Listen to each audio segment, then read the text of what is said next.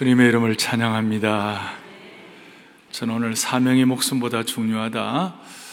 어, 지난 주일날 유라굴로 광풍에 대해서 저희들이 같이 나누면서 어, 유라굴로 같은 광풍 앞에서도 우리가 생명나무를 선택하고 겸손하게 허리를 동이면 어, 풍랑이는 바다가 은혜의 바다가 될 줄로 믿습니다. 그렇게 했습니다. 동시에 유라굴로 같은 광풍을 만나 삶의 금이 가는 인생도 그 마음에 믿음의 눈을 열고 하나님의 뜻을 깨닫게 될 때에 오늘 주기도문처럼 나라가 임하옵시며 하나님의 뜻이 이루어지게 하시고 하나님의 나라가 확장되길 원하는 마음의 손을 갖고 있으면 금이 간 인생도 하나님 나라의 금그릇으로 써주실 줄로 믿습니다. 이렇게.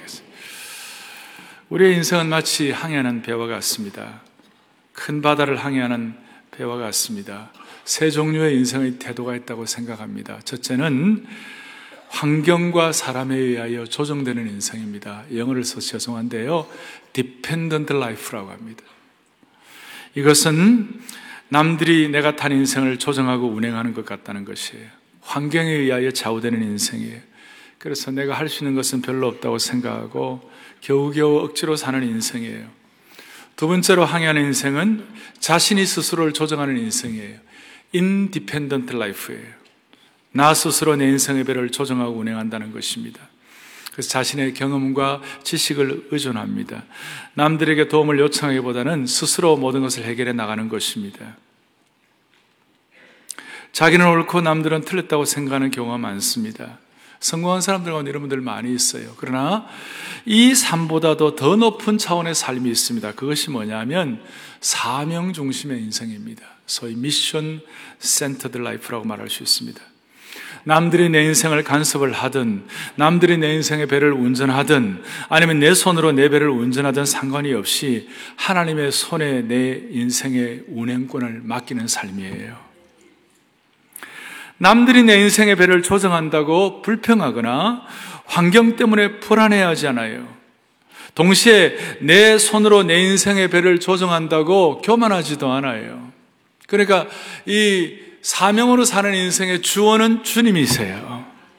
그러니까 여러분 이런 인생을 항해하다 보면 자연스럽게 인생이 완숙에 가고 성숙에 가더라도 마치 배가 익으면 고개를 숙이듯이 알곡이 되면 고개를 숙이듯이 겸손한 삶을 사는데 그거 모르는 인생들은 가라지처럼 가라지의 특징은 뭐냐면 빳빳하게 세우는 거예요. 그러니까 빳빳하게 세우면 주인이 보는 대로 다 뽑아가는 뽑아가 버리는 것이 오늘 우리 가운데 뽑힘 당하는 인생이 없기를 바라는 것이 그래서 오늘 주님이 주어가 되는 인생 어, 사명 중심의 인생을 위하여 오늘 본문의 말씀 이제 28장이 오늘과 다음 주 두 번에 걸쳐서 남았는데요. 오늘 이 본문을 통하여 주님이 주시는, 주님이 주어 되신 인생에 대한 깨달음을 주시기 바랍니다.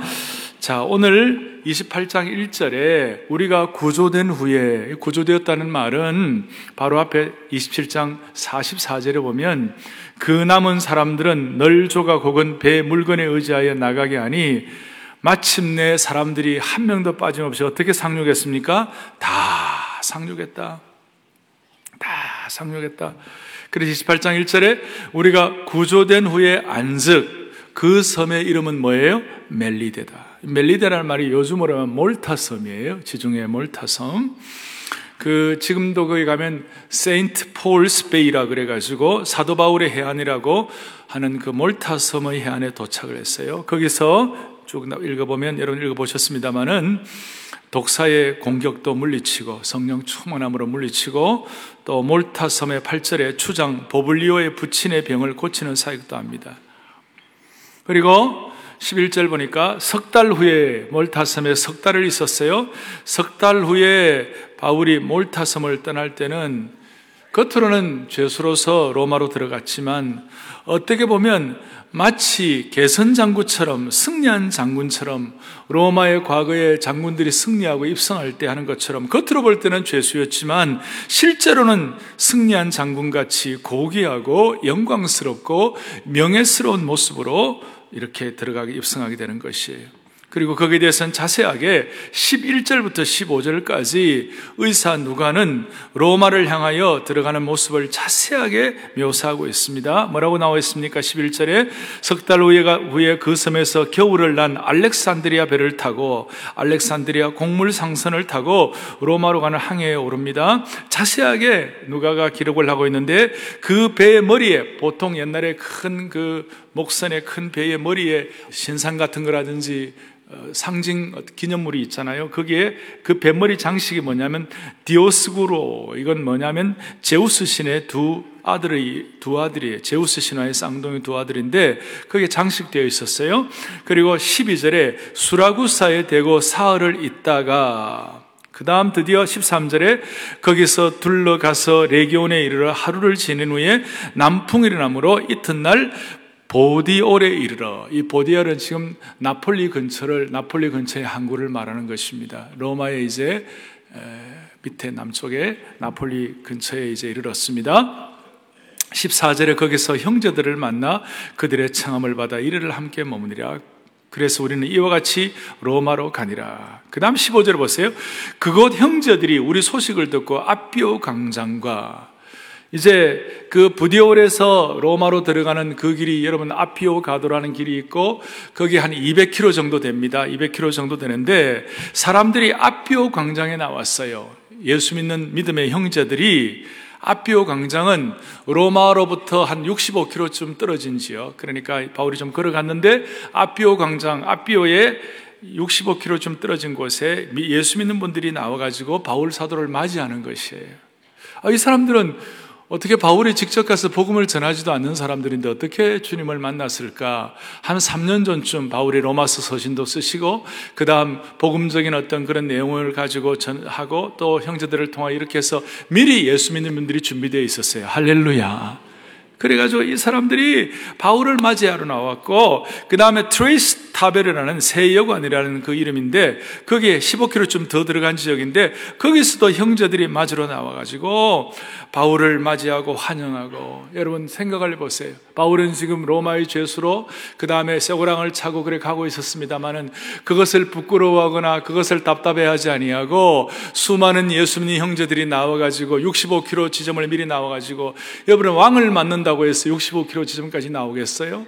거기를 며칠 동안 이렇게 걸어와서 이제 바울을 맞이하는 그 형제들의 모습, 그 영광스러운 영접의 광경, 예수 믿는 그 축복의 공동체, 그것이 바울에게 너무 귀했기 때문에 겉으로는 고생스럽고 겉으로는 유라굴로 광풍 만나고 힘들고 어려웠지만 그 형제들의 아름다운 환영과 감사와 믿음 안에서의 교제가 너무 커가지고 누가가 바울이 가진 그 감격을 28장 15절에 이렇게 기록하고 있어요. 뒤에 그곳 형제들이 우리 소식을 듣고 아비오 광장과 트레이스 타베르네까지 맞으러 오니 그 다음에 바울이 그들을 보고 형제들을 보고 너무 좋아가지고 하나님께 뭐 했어요? 감사하고 그 다음에 담대한 마음을 얻으니라. 하나님께 감사하고 담대한 마음을 얻으니라. 사랑하는 교우들이여, 우리가 형제들을 볼 때마다 이런 하나님께 대한 감사와 믿음의 담력을 하나님이 허락해 주시기를 바랍니다. 예. 옆에 있는 분들 때문에 믿음의 담력을 주시기를 바랍니다. 우리 서로를 보면서 믿음의 담대함을 얻기를 바라는 것입니다. 믿음의 담력, 예? 한번 해볼까요, 옆에? 서로 보면서 어, 믿음의 담력을 얻으시기 바랍니다. 여러분들 얼굴을 확 이렇게 해가지고 담력 얻으라 그러면 그거 안 되겠죠. 다시 환하게 웃으면서 믿음의 담대함을 얻으시기 바랍니다. 아, 비록, 비록 바울은 죄수의 몸이었지만 어떻게 됐어요? 어떻게 됐어요? 가슴이 얼마나 벅찼는지 개선 장군이 따로 없어요. 바울이 그들과 함께 어떤 찬송을 하면서 갔을까요? 예. 오늘 우리가 불렀던 고난 내 영혼 편히 쉴 곳가 풍랑 잃어도 안전한 포구 찬송가 오늘 불렀던 찬송 가운데서 뒤에 주의 영원하신 팔 함께하사 항상 나를 부르시니 어느 곳에 가든지 요동하지 않으면 주의 팔을 의지함이라. 아마 이런 찬송들이 아마 말티노테 같은 경우는 내주는 강한 성이요 방패와 병기 되시니 또 우리 나가세 나가세 주 예수만을 위하여 목숨까지도 싸움터로 영적인 전쟁터로 나 주의 영광 의세 가득해 아마 그 시대에 있는 곡 우리식으로 말하면 이런 찬송을 불렀을 것이라고 생각이 되는 것이에요. 같이 믿음의 형제들이 같이 믿음의 형제들이 같이 찬양하며 나가는 것이. 참 감사한 일이에요. 그래서 이런 내용들을 보면서 오늘 한 두 가지 정도 크게 정리하겠습니다. 첫째, 사명자에게는 사명자에게는 폭풍도 고속도로가 될 줄로 믿으셔야 돼요. 무슨 말이냐면 자, 오늘 28장 1절에 바울이 구조된 그 섬 이름이 무슨 섬이라고 했습니까? 멜리데 섬이에요. 이 멜리데 섬은 지금도 몰타 섬이라고 그랬고 국제회의가 자주 열리는 곳 중 하나예요. 그리고 이 멜리데 섬에 바울이 이제 들어가는데 무슨 항구가 잘 이렇게 건설되어 있어가지고 들어간 것이 아니고 난파가 되어가지고 어느 쪽인지도 모르게 비공식 해안에다가 막 들어간 거예요. 들어갔는데 이것이 겉으로 볼 때는 참 난파되었다, 불쌍하다, 안 됐다, 저렇게 초라하게 널빤지에 의지에 들어간다, 이런 평가를 내릴지 모르지만 영적으로 볼 때는 그게 아니에요. 당시에 지중해 겨울에는 로마로 가려면 어떻게 그 지중해 큰 바다의 중간을 가로질러 갈 수가 없어요. 왜냐하면 너무 폭풍이 심하고 어렵기 때문에 풍랑이 일기 때문에 해변가만 살살살살 해가지고 우회를 해가지고 겨우겨우 이렇게 시간이 많이 걸려서 가는 거예요.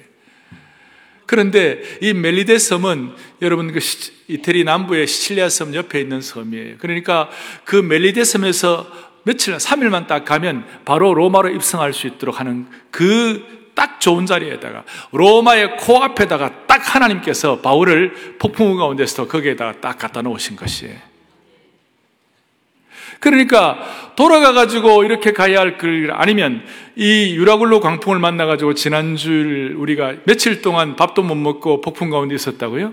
14일 동안, 2주일 동안 폭풍 가운데, 그 어려운 가운데 있는데 그 폭풍이 만약에 지금 북아프리카 지역에 있는 모로코라든지 그런 데다가 갖다 놓는다든지 아니면 저 스페인 남단에다 갖다 놓는다면 바울은 감당이 안 되는 거예요. 어떻게 로마를 또 어떻게 갈 거예요?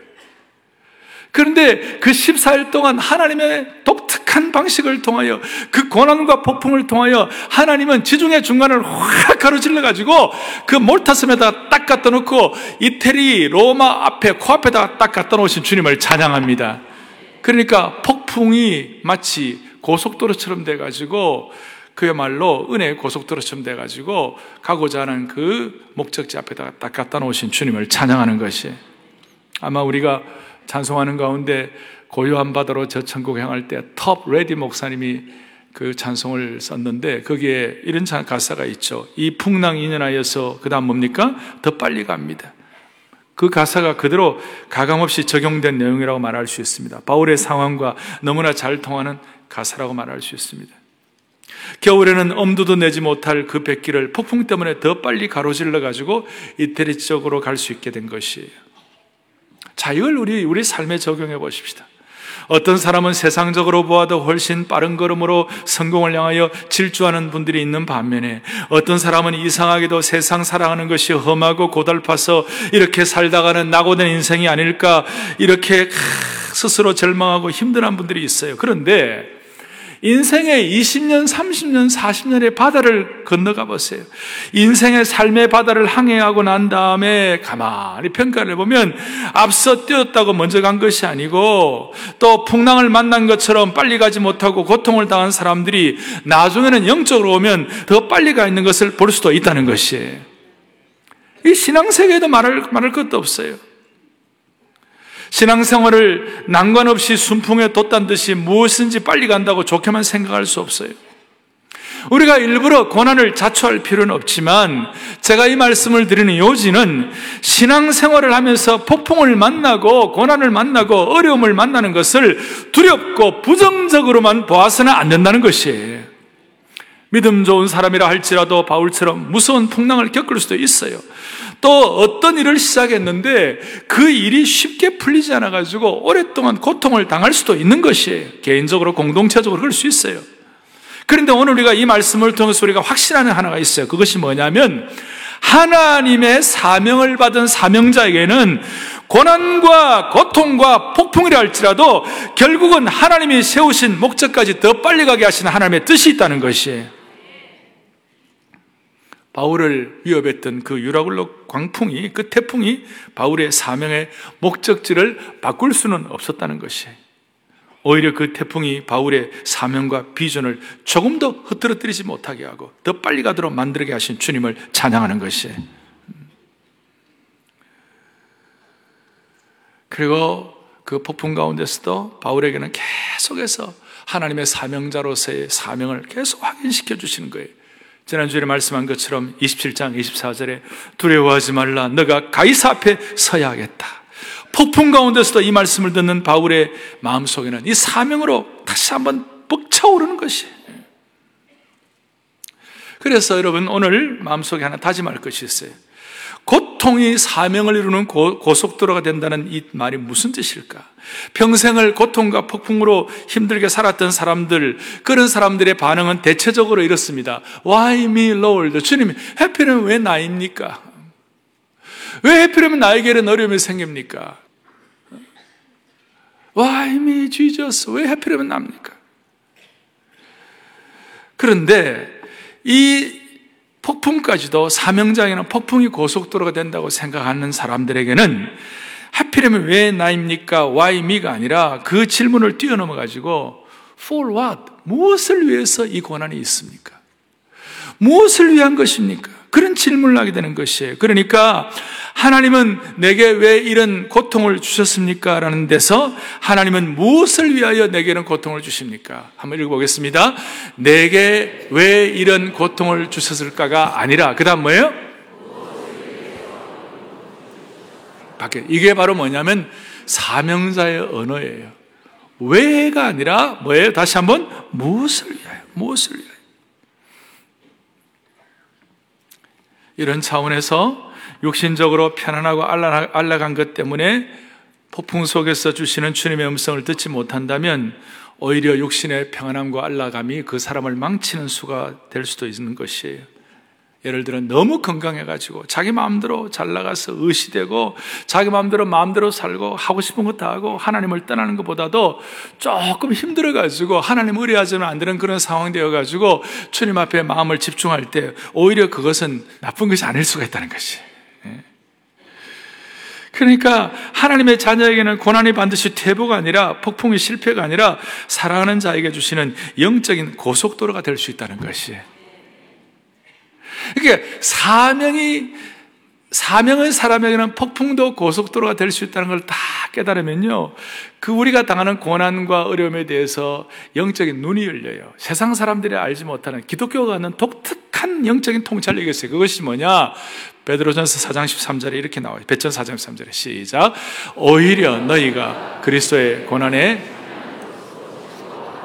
이는 그의 영광을 나타내실 때에 너희가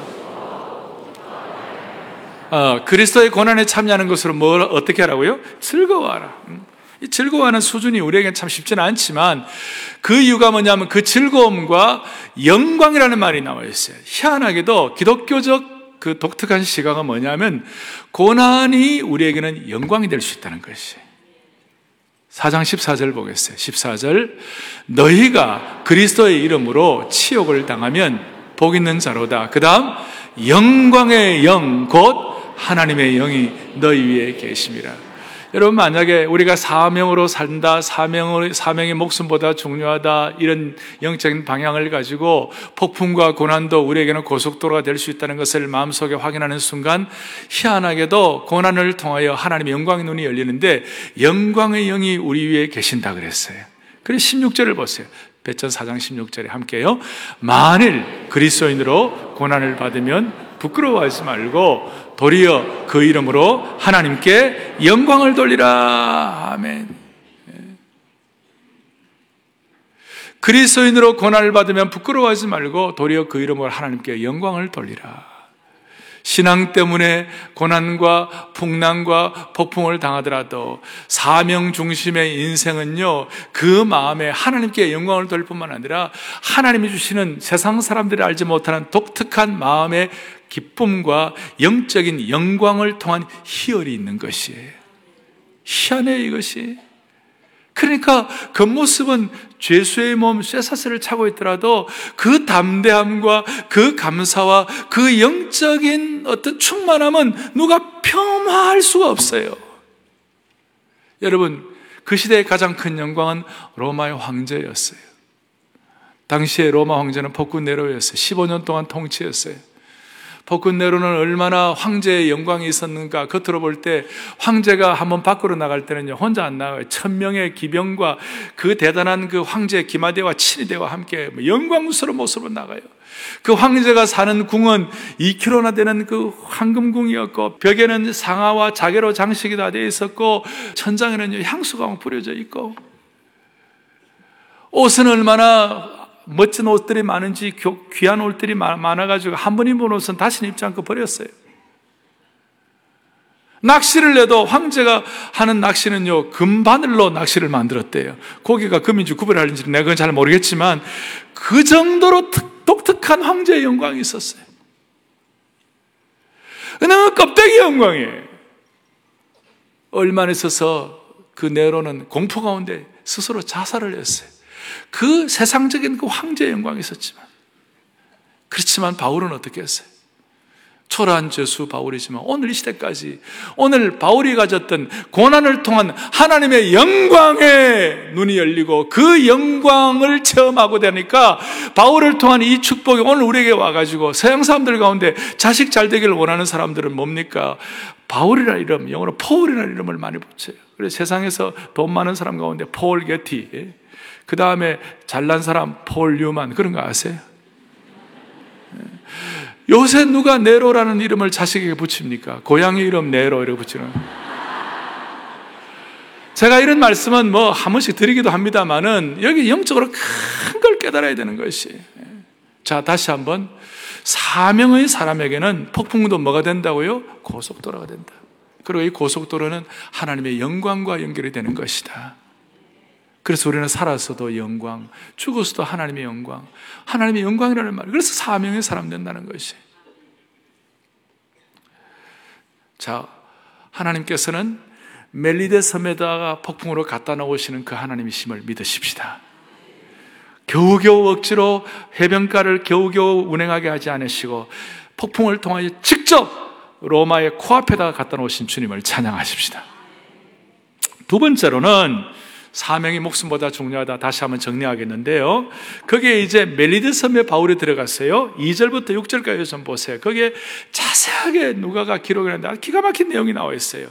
2절에 비가 오고 날이 참해 원주민들이 그 팀들에게 276명의 팀들에게 특별하게 동조 아유 저 사람들 다 난파대가 왔으니 얼마나 불쌍하냐?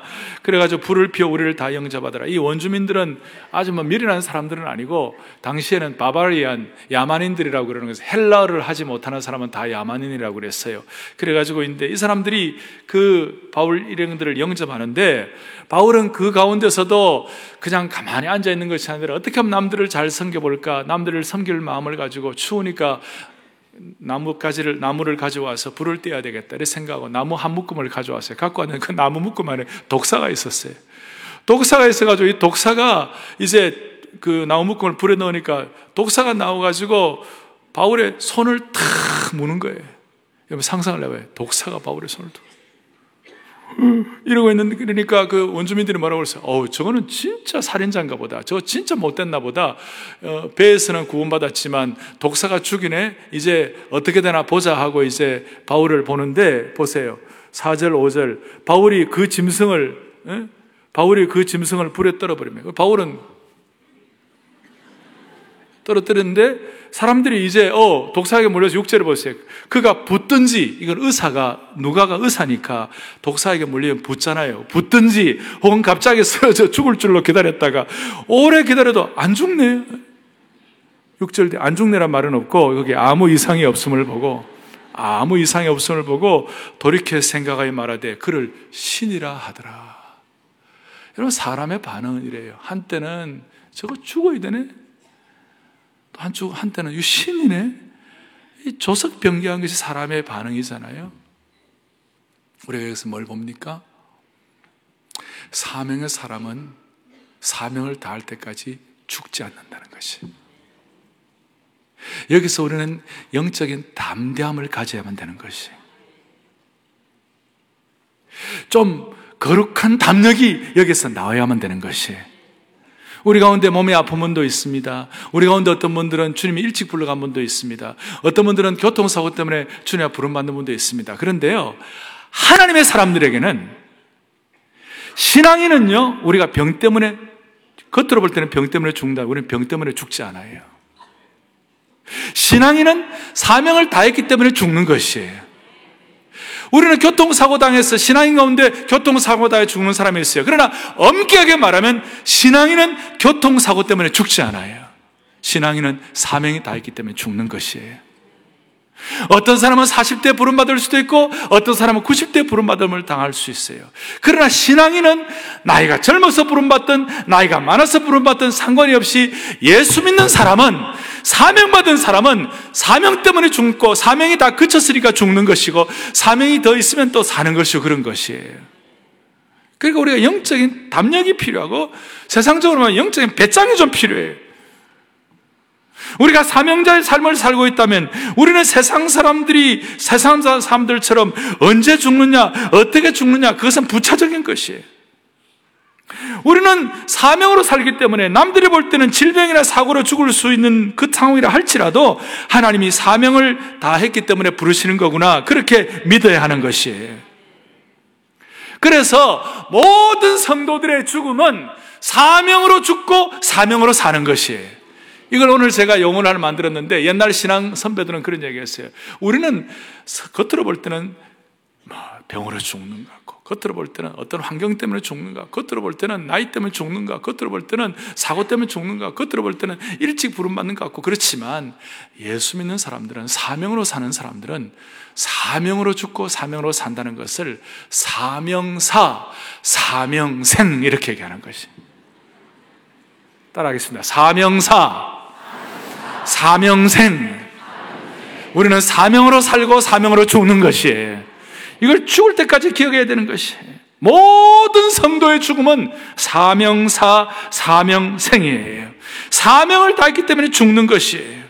인간 편에서 볼 때 예기치 못한 죽음이 있을 수 있지만, 우리 하나님 편에서는 요절이 없어요. 믿는 사람들에게는 요절이 없어요. 사명을 다했기 때문에 주님이 데려가는 것이에요. 모든 사명은 사람이 그리스도인들이 죽었다 그랬을 때는 사명이 끝났기 때문에 죽는 것이에요. 사랑하는 여러분, 이런 담대함과 영적인 담력을 하나님이 허락해 주시기를 바랍니다. 예. 이런 확신이 있어야 질병 앞에서도 담대할 수가 있어요. 자동차를 타도 비행기를 타도 배를 타도 우리는 담대할 수가 있어요. 여러분 오늘 마음 확정하세요. 나는 사고 때문에 죽지 않는다. 나는 병 때문에 죽지 않는다. 내가 비록 남들이 볼 때는 병으로 사고로 죽는 것처럼 보여도 나는 사명을 다했기 때문에 주님이 부르신 것이다. 음. 그래서 이런 사명사, 사명생이 있으면 우리의 삶이 달라지는 것이 내가 하는 모든 일들이 사명이 되는 것이에요. 자녀를 키우는 것도 사명이 되는 것이고 주부의 역할도 사명이 되는 것이고 비즈니스 하는 것도 사명이 되는 것이. 그래서 이 사명생 사명사가 되면 여러분 자녀를 키우는 것도 자녀 잘 키워가지고 부모가 노, 노후에 효도받고 노후 대책으로 자녀를 키운다. 여러분 그 정도가 아니에요. 결과를 주님이 그렇게 자녀가 잘 해주면 좋은 것이고 그렇게 안 해도 상관이 없는 것이에요. 자녀를 사명으로 키우는 것이. 비즈니스도 사명으로 하게 되는 것이에요. 우리가 흔히들 이런 얘기를 해요. 사명으로 살고 사명으로 죽는다 그랬을 때에 우리가 아, 내 삶에 좀 보람이 있으면 좋겠다. 그래 생각해요.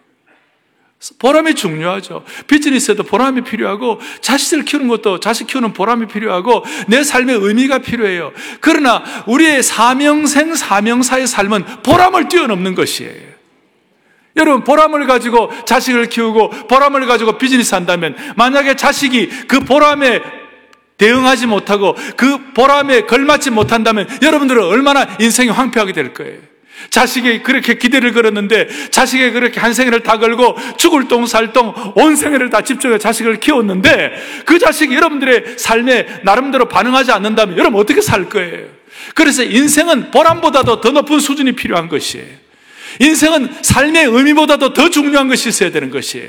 보람이 있든 없든 우리는 사명으로 사는 것이에요. 다시요. 보람이 있든 없든 우리는 사명으로 사는 것이에요. 그래서 우리는 자식을 키워도 보람보다 더 뛰어난 사명으로 자식을 키우는 것이에요. 그래서 아이들에게 가르치는 거예요. 너희들은 사명으로 살아야 된다. 부모가 사명으로 사는 것처럼 너희들도 사명으로 살아야 된다. 따라서 너희들이 공부 하나를 하더라도 사명으로 공부해야 한다. 여러분 자식에게 그런 걸 가르쳐 주면 그 자식 영어 하나를 하더라도 중국어 하나를 공부하더라도 수학을 공부하더라도 사명으로 가슴 뛰게 공부하게 될 것이에요. 우리는 보람보다 더 뛰어난 사명의 사람이 되어야만 하는 것입니다. 이걸 바울이 알고 이런 고백을 종합적으로 해서 바울이 로마 14장에 뭐라고 얘기합니까? 우리가 살아도 주를 위해 살고 죽어도 주를 위해 죽나니 우리가 사나 죽으나 우리가 주의 것이로다 이렇게 얘기하는 거예요. 이것이 바로 사명사 사명생이 되는 것이에요.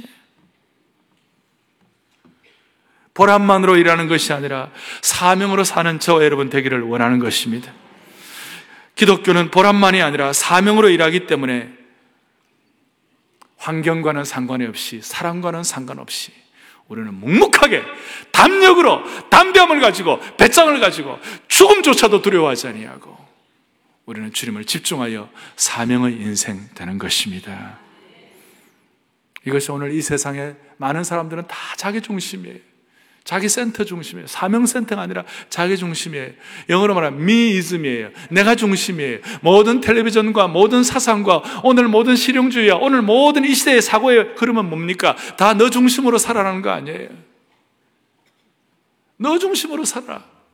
그래서 이 시대에 다 천동설주의자들이에요. 내 중심으로 다, 다 세상이 나를 위해 돌아가고 있다고 생각하는 것이.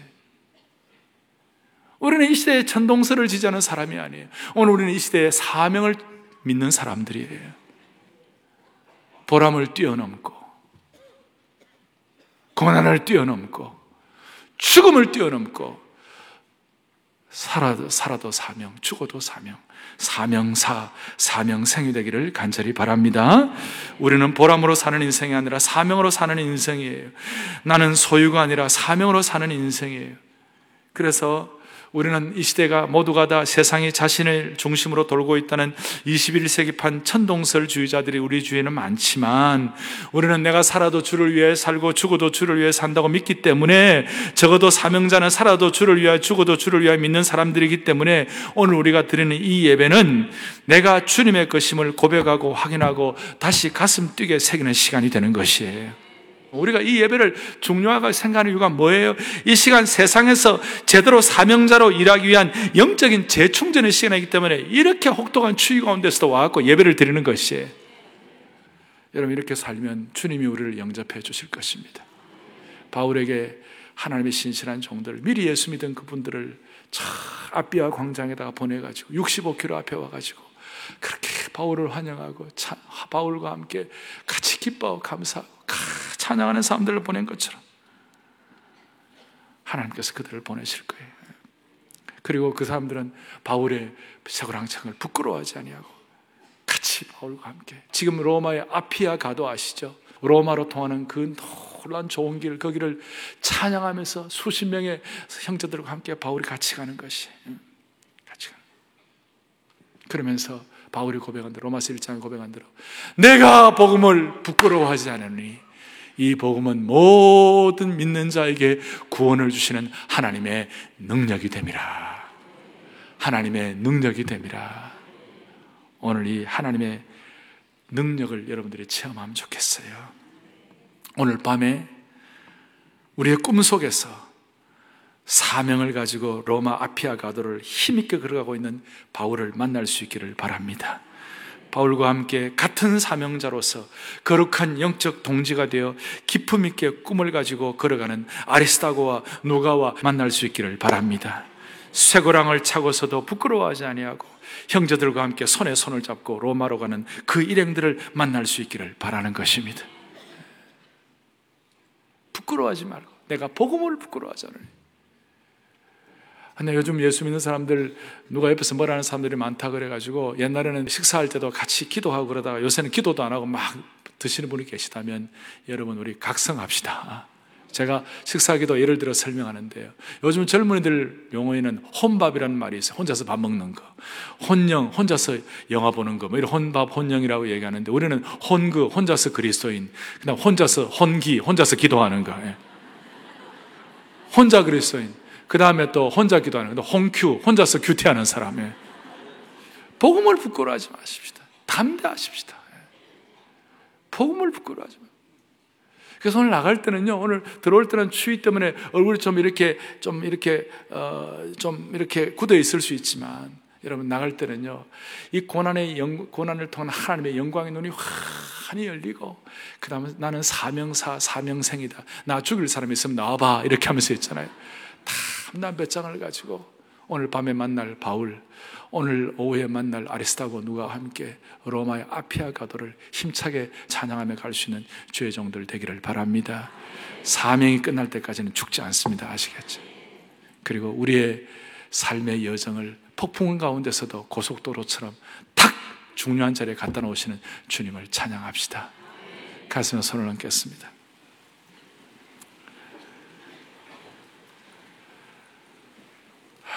여러분 잠깐 저를 보십시오. 저는 저는 가슴에 손을 얹고 주님 앞에 서운합니다. 우리에게는 사명이 있습니다. 무엇이 사명입니까? 우리 건강할 때 피 흘림이 없는 복음적 평화 통일에 대한 사명을 갖습니다. 아멘. 우리에게 사명이 있습니다. 우리의 생애를 통하여 하나님께서 귀 쓰시는 하나님 나라 거룩한 인재들을 키우기를 저희들은 소원합니다. 사명이 있습니다. 제자 훈련의 국제와 우리의 사명이 되기를 바라는 것입니다. 기도하겠습니다. 하나님 감사합니다. 가슴에 손을 얹었습니다. 우리가 죽어도 주를 위하여 죽고 살아도 주를 위하여 죽나니 우리가 사나 죽으나 우리가 주의 것이라 고백하는 이 예배가 되게 하신 것 감사합니다. 모두가 다 사명사 사명생 되게 하여 주시옵시고 보람을 뛰어넘은 사명자의 삶을 살아가게 하여 주시옵소서. 그럴 때 우리가 갖는 어떤 고난과 폭풍우도 은혜의 고속도로가 될 줄을 믿습니다. 우리 주 예수 그리스도를 받들어 간절히 기도 올리옵나이다. 아멘.